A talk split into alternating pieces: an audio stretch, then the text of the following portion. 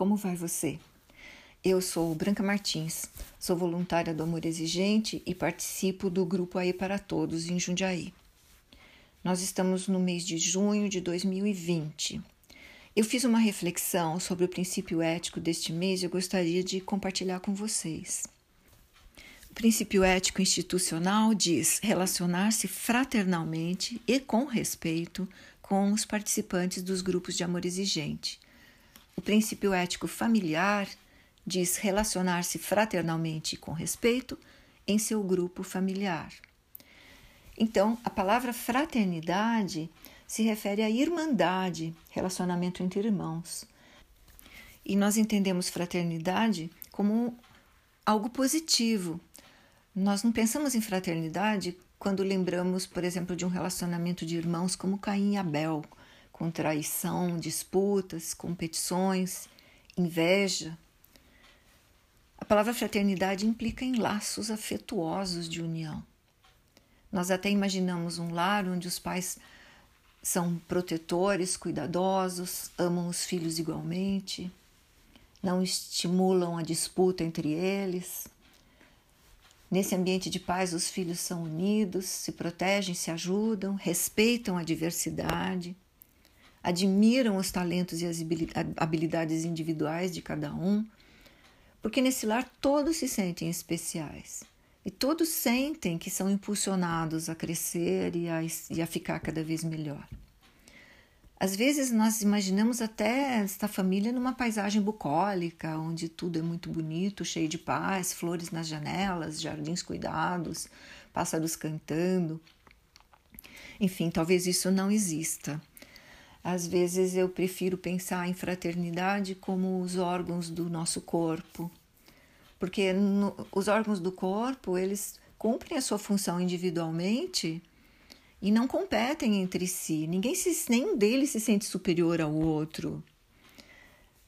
Pelo menos a impressão que nós temos é que o estômago não fica criticando o fígado, o coração também parece não reclamar, porque tem que bombear o sangue. Quando a gente tem uma mão machucada, a outra mão cuida dela e até faz por ela aquilo que ela não consegue fazer. Bom, no entanto, quando a gente pensa em fraternidade entre os membros de uma família, principalmente das famílias da maioria ou de muitas famílias que conhecemos, nós percebemos que essa harmonia nem sempre acontece. Os filhos têm valores diferentes, não se respeitam, não se ajudam, não se protegem. Pelo contrário, se criticam, se desmerecem, competem, traem e não se reconhecem fraternos. Até que muitas vezes nós ouvimos dos pais: onde foi que eu errei? Eu criei todos da mesma forma, no fim eles são diferentes, nós temos tanta discórdia dentro de casa. Enfim, muitas dessas famílias, né, muitos de nós, né, chegamos ao amor exigente dessa forma. E muitos até chegavam e até chegam conscientes que tem que mudar alguma coisa, que tem que reestruturar a família, ou tem que estruturar a família. Alguns Pode ser que não entendiam, é que até hoje não entendam que tem que reestruturar famílias, a família, mas sabem que alguma coisa não está bem e que precisa ser melhorado. Muitas pessoas, quando começam a conhecer o programa, acabam por se conhecer melhor também. Pelo menos foi isso que aconteceu comigo. Na medida em que eu conheci o programa, eu ia me conhecendo cada vez mais. O programa é simples e nessa simplicidade ele nos propõe analisar no a nossa vida, as nossas raízes, os nossos recursos, possibilidades, nossos limites. E no fim, nós acabamos por descobrir o óbvio. Nós descobrimos a nossa humanidade, descobrimos que somos gente. Quando o amor exigente, então, nos apresenta os princípios éticos, como dignidade, respeito, honestidade, fidelidade, verdade e fraternidade, sobre o qual nós estamos meditando agora, nós descobrimos que isso tudo parece ser o ideal, parece ser aquilo que nós sonhamos e esperamos. E muitas vezes, quando nós ouvimos isso no amor exigente, nós esperamos já encontrar os grupos de apoio dessa forma, já vivendo essa proteção, esse apoio, esse respeito à diversidade. já, já esperando que o grupo de apoio nos valorize. E nós sonhamos que nos entendam, que nos impulsionem a estar cada vez melhor. E jamais nós esperamos que alguém desmereça a nossa dor e a nossa dificuldade. O amor exigente, a meu ver, é muito sábio. Quando ele apresenta o sexto princípio ético, ele já deixa bem claro as diferenças que deveriam enriquecer-nos, mostrando-nos aspectos que não vemos, que nos passam despercebidos, muitas vezes são a causa de brigas e divisões que enfraquecem e prejudicam o serviço aos irmãos do grupo. Essa definição sobre o princípio ético está no livro da Prevenção de Dona Mara. Ela continua dizendo: a FEAE pede com empenho a seus líderes que desenvolvam com todos a interdependência e, para seu próprio crescimento e bem desta obra, busquem exercitar a humildade e vivam em fraternidade e respeito. É, eu ressaltei essa palavra exercitar porque eu entendo que pode ser um exercício.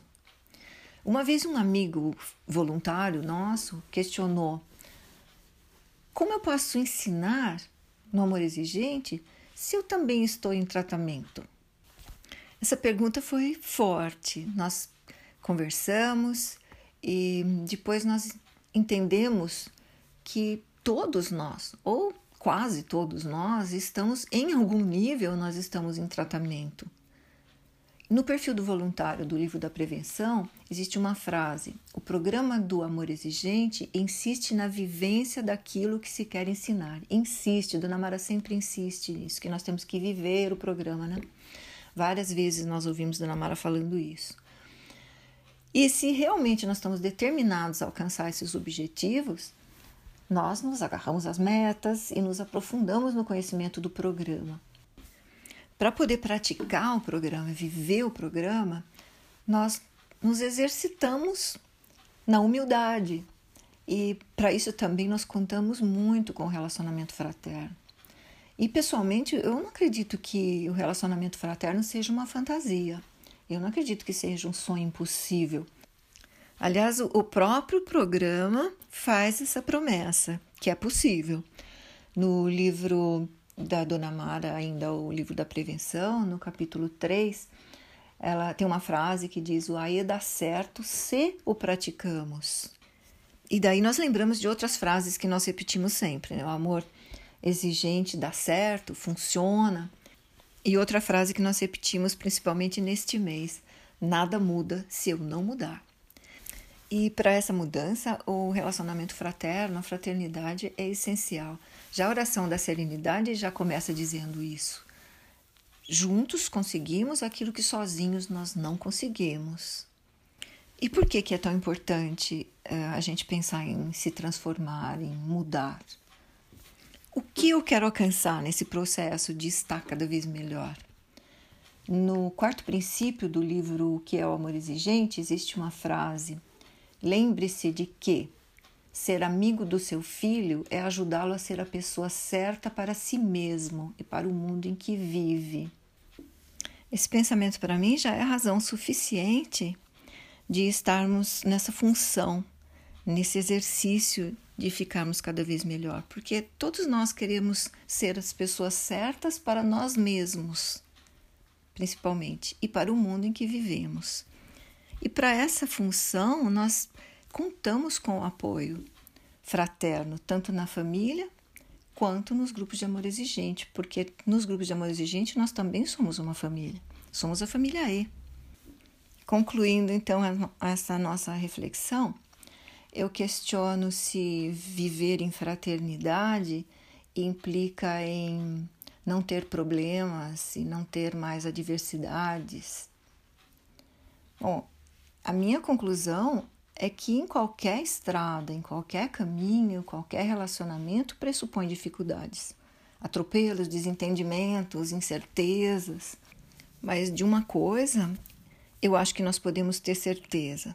Se nós estivermos ah, seguros num relacionamento fraterno, sustentados pelos quatro pilares do amor exigente, pelos princípios básicos, éticos, responsabilidade social e principalmente abraçados na espiritualidade, nós poderemos cumprir a nossa viagem sendo as pessoas certas para nós mesmos. Com força, com fé e com alegria.